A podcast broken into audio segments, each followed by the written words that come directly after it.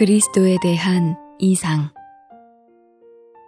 2주 4일 아침의 누림 요한복음 14장 6절 예수님께서 그에게 말씀하셨다.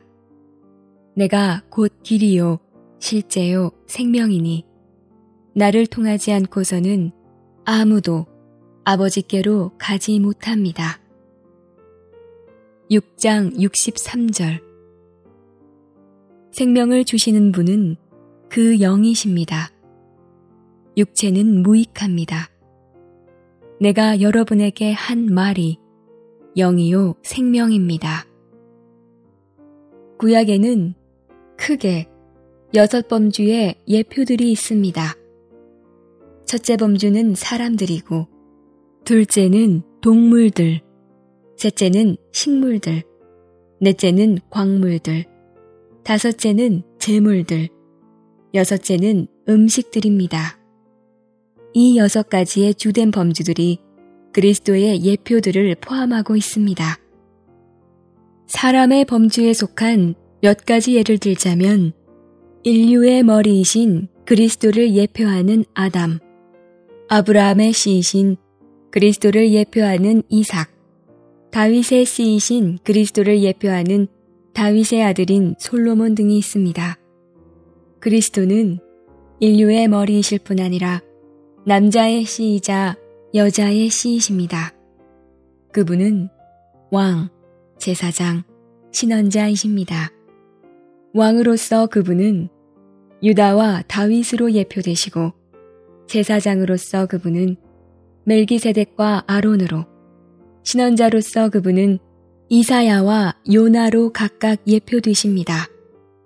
따라서 사람의 방면에서 그리스도를 묘사해주는 이 모든 것들을 이해하려면 아담, 아브라함, 다윗, 솔로몬, 멜기세덱, 아론, 이사야, 요나 등을 연구해야 합니다.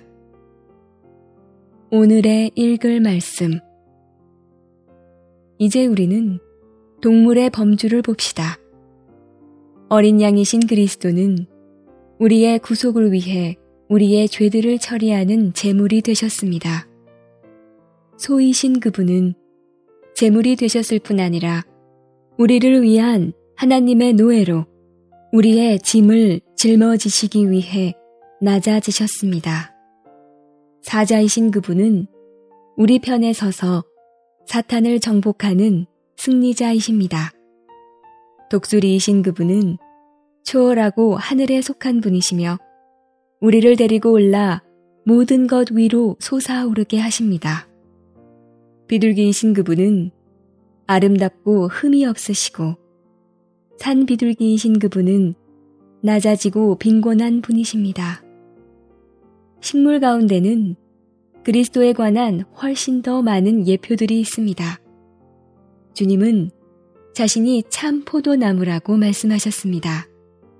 우주 가운데 오직 하나의 참 포도나무가 있는데 이 참 포도나무는 그리스도입니다.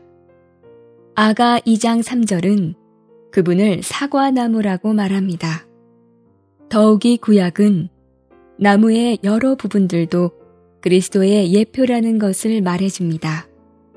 그리스도는 뿌리, 줄기, 그루터기이시며 또한 가지와 열매이십니다. 더 나아가 신약은 그분께서 마리아의 태의 열매라고 말합니다. 가장 비밀스러운 것은 그리스도께서 나무 그 자체시라는 것입니다. 그분은 우주 가운데 유일한 생명나무이십니다.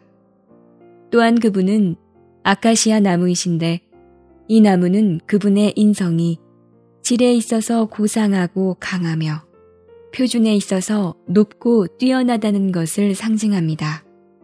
그분은 진실로 기이한 분이십니다.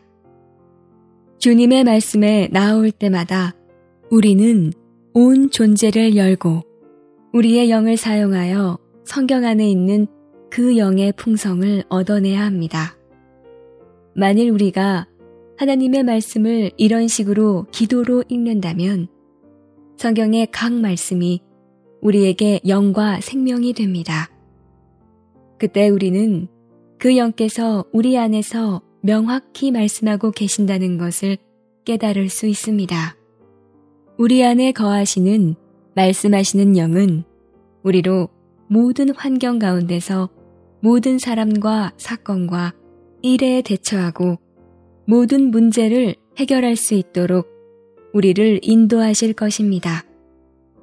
오늘날 이 말씀하시는 영은 바로 그리스도이십니다. 그리스도를 알기 위해 우리는 구약에 나오는 여섯 가지 주된 범주들의 예표들, 즉, 사람들, 동물들, 식물들, 광물들, 재물들, 음식들을 열심히 연구해야 합니다. 이 예표들은 매우 풍성합니다. 오늘날 우리는 얼마나 복된지 모든 예표들의 실제의 요소들은 그 영 안에 있고 그 영은 주님의 말씀을 통해 이 모든 풍성을 우리 안으로 옮겨 부으시고 분배하십니다. 그러므로 날마다 우리는 주님의 말씀을 먹고 그 영의 분배하심을 받아들일 필요가 있습니다. 이것은 호흡하고 마시고 먹는 것처럼 매 순간 해야 하는 일이지 한 번만에 이루어지는 일이 아닙니다. 더욱이 우리는 주님과 동역하기 위해 규칙적으로 주님 앞에서 우리의 영을 사용하고 우리의 영을 해방할 필요가 있습니다.